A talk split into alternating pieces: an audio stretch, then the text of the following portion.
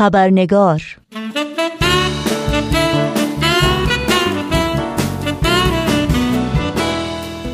دوستان و دوستداران خوب خبرنگار نوشین آگاهی هستم خوش آمد میگم و خبرنگار این چهارشنبه رو تقدیم می‌کنم.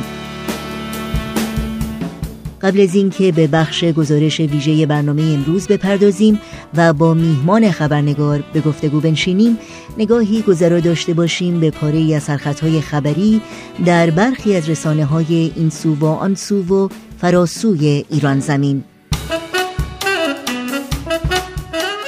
تداوم محرومیت آرش صادقی کنشگر مدنی محبوس در زندان رجای شهر از مراقبت درمانی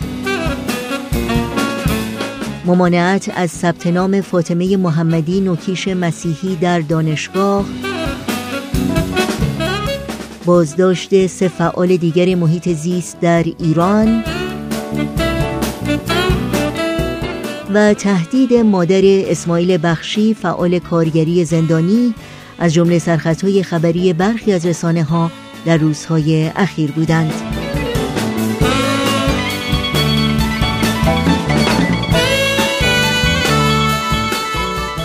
ما روز 20 فوریه یعنی امروز روز جهانی عدالت اجتماعی نام گرفته و تم سازمان ملل متحد به مناسبت بزرگداشت این روز در سال 2019 میلادی از این قراره.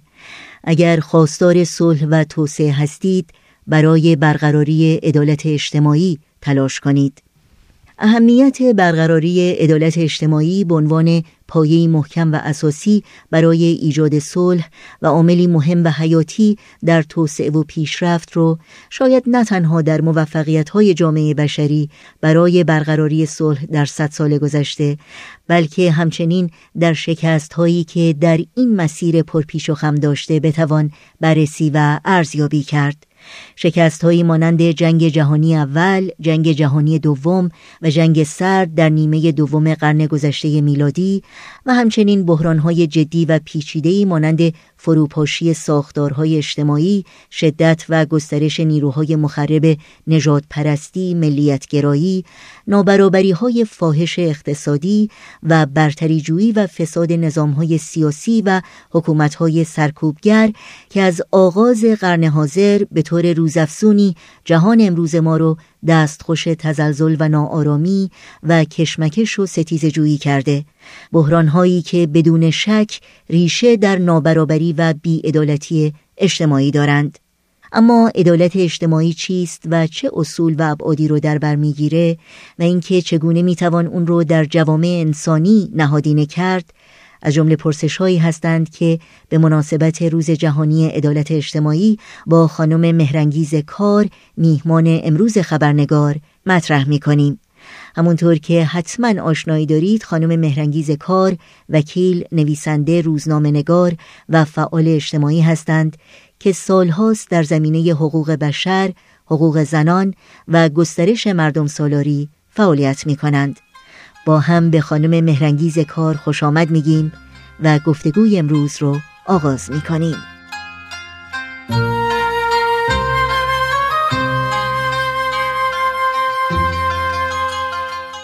خانم مهرنگیز کار به برنامه خبرنگار بسیار خوش آمدین. واقعا خوشحالم که با شما هستیم و سپاسگزارم از اینکه دعوت ما را قبول کردین. خیلی متشکرم. من هم خوشحالم که در خدمت شما هست خواهش می‌کنم.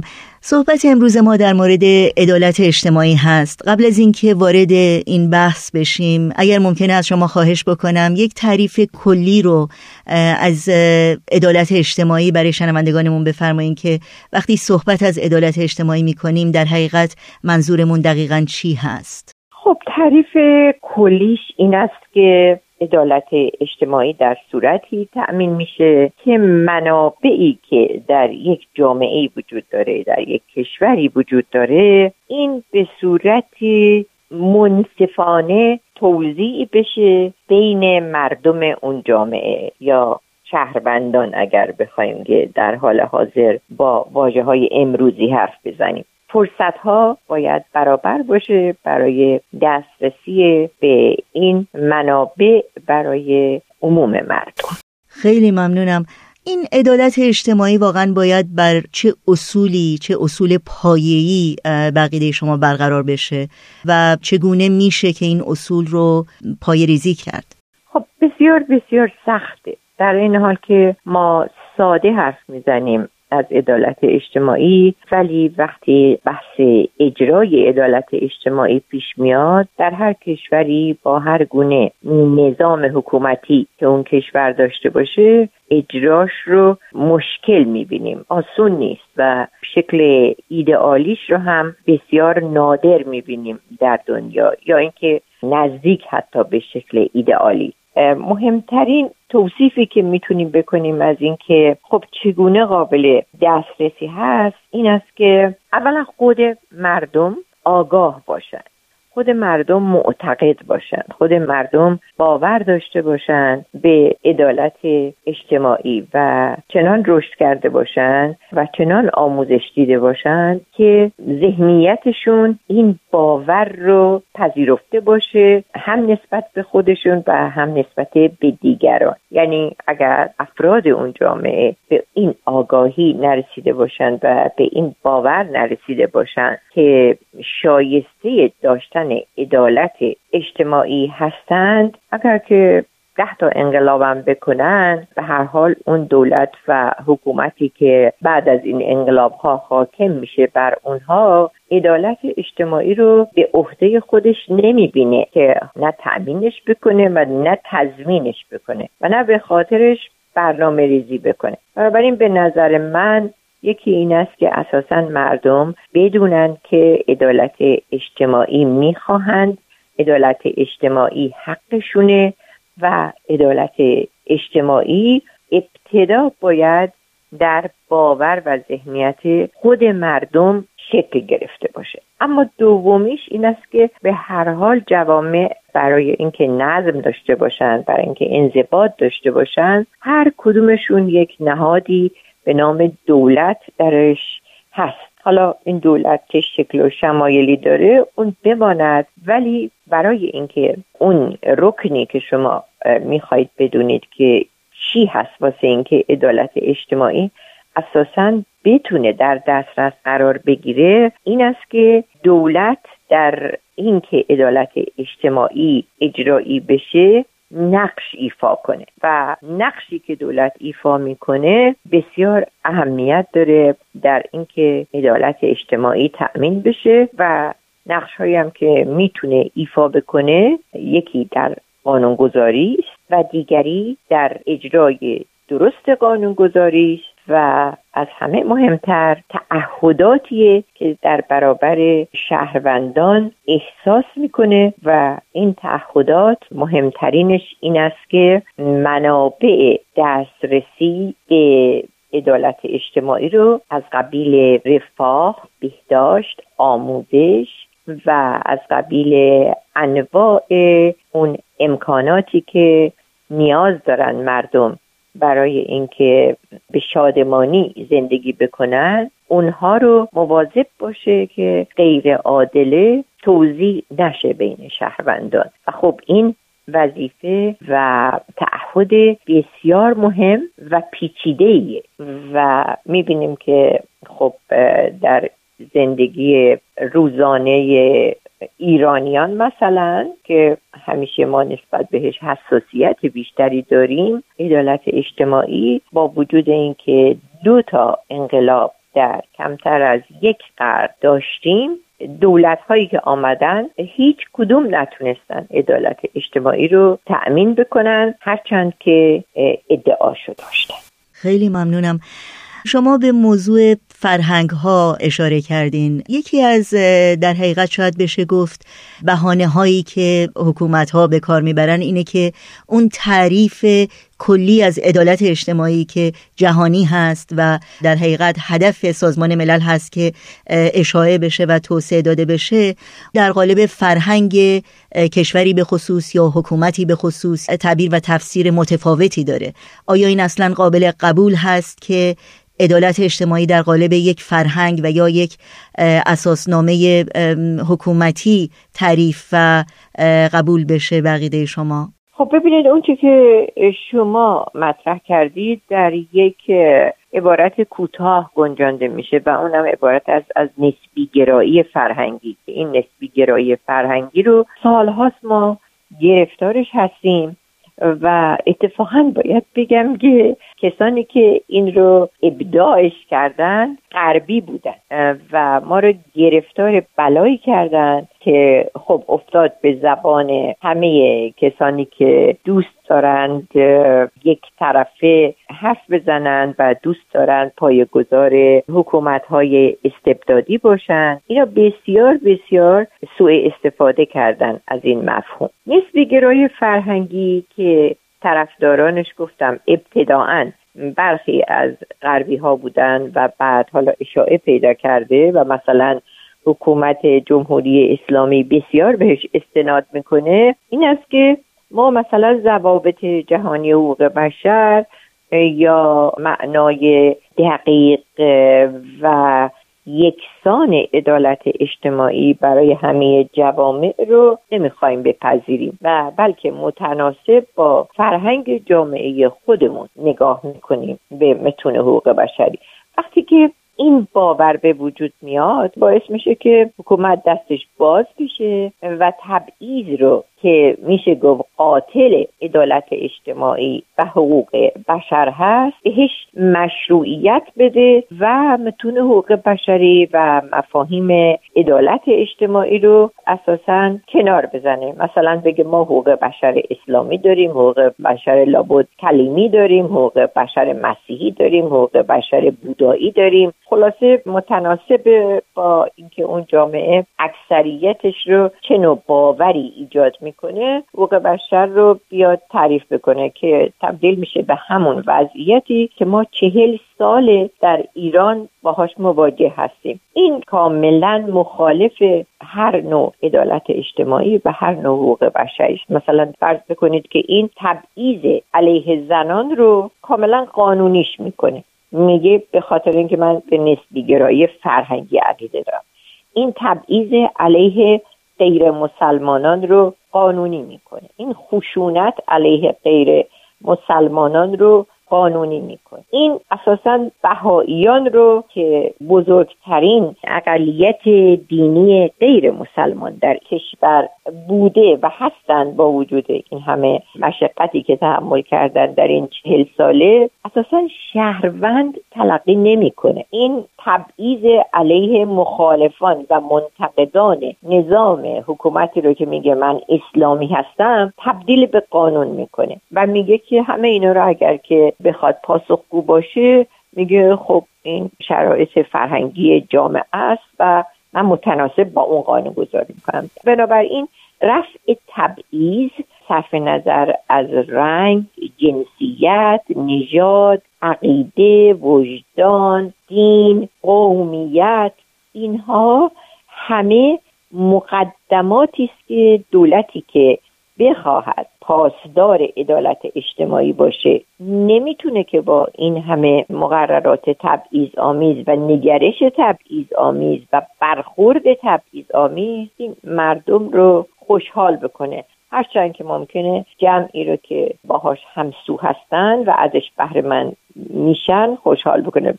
بنابراین بسیار بسیار مهمه که اون دولتی که بر سر کار هست باورمند به نسبی گرایی فرهنگی نباشه. حالا من نمی‌خوام چندان مثال بزنم ولی در غرب به هر حال کشورهایی داریم که سوسیالیستی هستند و این دسترسی و این توضیح رو توانستن نزدیک بکنن به ایدئال ها مثل سوئد، نروژ و از این قبیل یا اینکه سوسیالیستی هم نیستن ولی به هر حال مردمشون احساس می‌کنند که نمی‌خوام بگم کامل ولی تا حدودی دسترسی دارند. ولی کشورهایی مثل ایران یا اساسا عقیده ندارند به عدالت اجتماعی و یا متاسفانه جذب این باور نسبی گرایی فرهنگی شدن.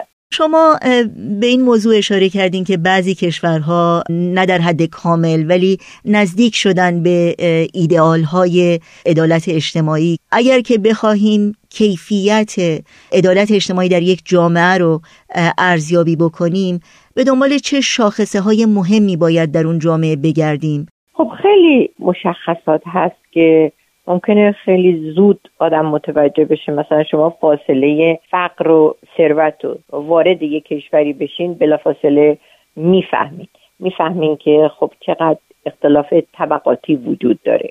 و خب این اختلاف طبقاتی حتما ناشی از این بوده که منابع به صورت برابر توضیح نشده و سهم یک بخشی از جامعه از منابع به هر دلیل. خیلی خیلی بیشتر بوده از بخش دیگه از مردم.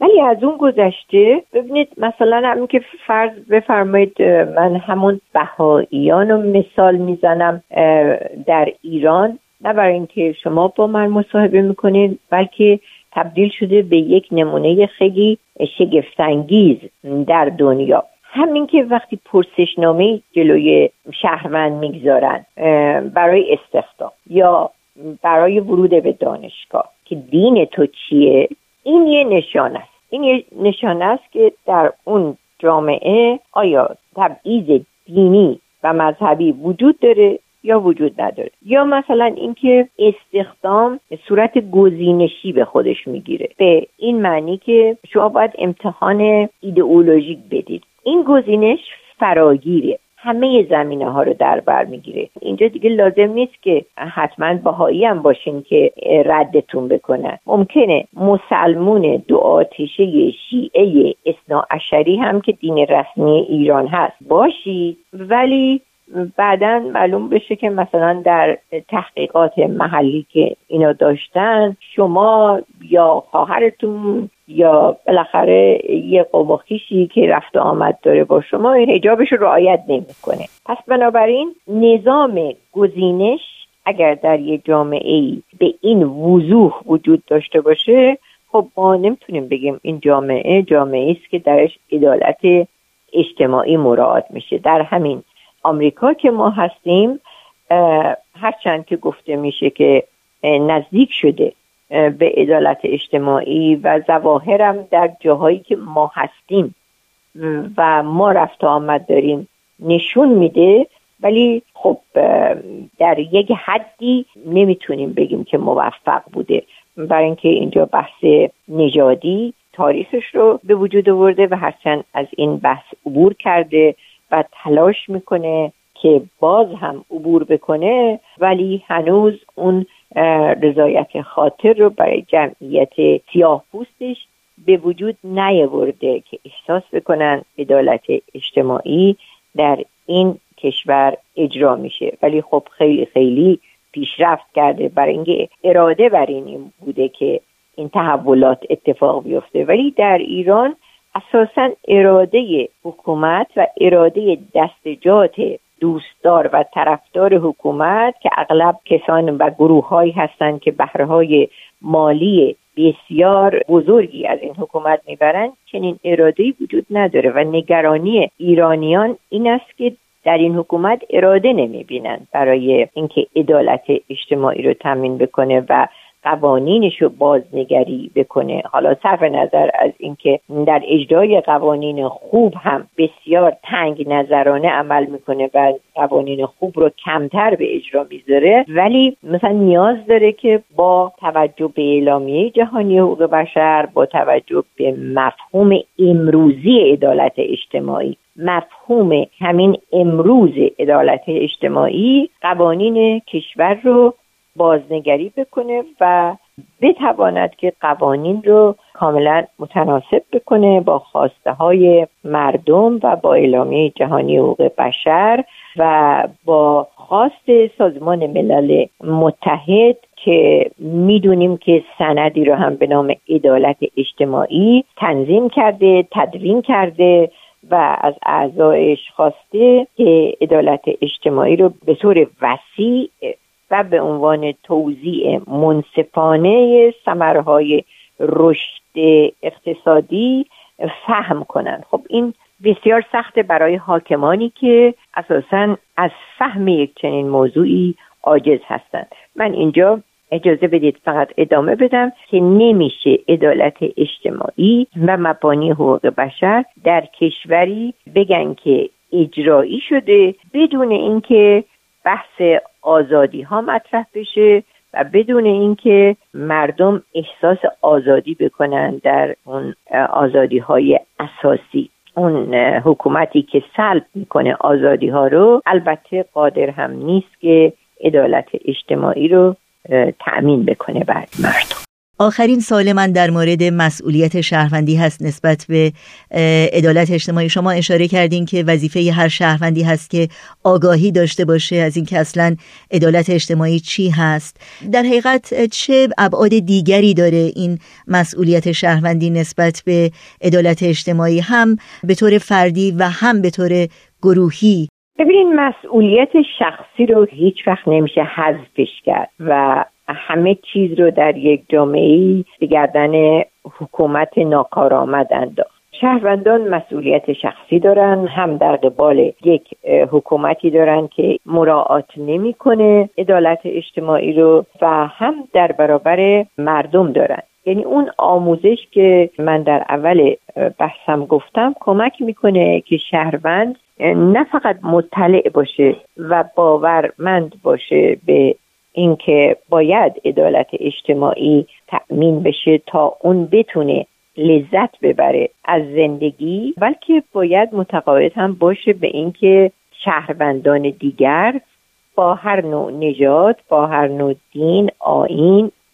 و قومیت باید حتما از چنین حقی بهرهمند باشد. نمی‌تونه بگه که مثلا عدالت اجتماعی این معانی رو داره مثلا غیر از کسانی که باورمند نیستند به این دین آین یا اینکه رنگشون یه جور دیگه است یا اینکه جنسیتشون فرض بفرمایید که زنه یا هر چیز دیگه یا هر مشخصه و صفت دیگه. این بسیار مهمه و خب متاسفانه وقتی یه حکومتی ریشه می‌کنه و عمرش طولانی میشه تا یه اندازه ای موفق شده که انسانها رو شهروندها رو درست بر ضد این موضوع تربیت کرده باشه. تو به حال تربیت در دبستان ها انجام میشه در دبیرستان ها انجام میشه. تربیت اولیه در مهد کودک ها شروع میشه و این معلم های پرورشی در حقیقت معلم های ضد پرورشی بوده و هستند. برای اینکه می‌خواستند و می‌خواهند که ذهنیت بچه های ما رو شکل بدن به صورتی که این ذهنیت هیچ وقت نزدیک نشه به ذهنیت آزادی خواهی و به ذهنیت مطالباتی برای عدالت اجتماعی. بنابراین تربیت شهروند خیلی مهمه و نمی‌تونیم فکر کنیم که شهروند بتونه مثلا از سه سالگی که میره مهد کودک خودش خودش رو تربیت کنه. این است که متاسفانه در یک چنین شرایطی شهروند فرصت و امکان این رو نداره که تبدیل بشه به یک شهروندی که عدالت اجتماعی رو معتقده بشه ممکنه اعتراض کنه ولی شاید باز در اعتراضش بگه که غیر از مثلا فلان نژاد غیر از فلان جنس. این غیر از یا مشروط تمام پایه های بحث ما رو به هم میریزه. این است که تربیت شهروند مهمه ولی مسئولیت شخصی رو هیچ وقت نباید منکرش شد و هر آدمی در هر نظام حکومتی باید به هر حال بعد از همه این سمهایی که از طرف حکومت استبدادی یا ایدئولوژیک میریزن توی باورهاش باید خودش رو یک جایی تغییر بده و بیاد بیاره که در برابر این همه فقر و بدبختی و تبعیضی که در اون جامعه وجود داره شخص خودش هم مسئولیت داره و اگر دستش به جایی نمی‌رسه دست کم در محیط اطراف خودش اون قوانین تبعیض رو بشکنه و نسبت به کسانی که صورت دیگری فکر می‌کنن باور دیگری دارن جنسیت دیگری دارن با مهربانی و با نگاه برابر برخورد بکنه. خیلی ممنونم خانم مهرنگیز کار از اینکه وقتتون رو به ما دادید و از اینکه اندیشه ها و تجربه های با ارزشتون رو با ما و شنوندگانمون شریک شدین. بی نهایت سپاس گذارم بنده هم خیلی متشکرم از دعوت شما. آهای خبردار. مستی آشیار. خوابی یا بیدار؟ خوابی یا بیدار؟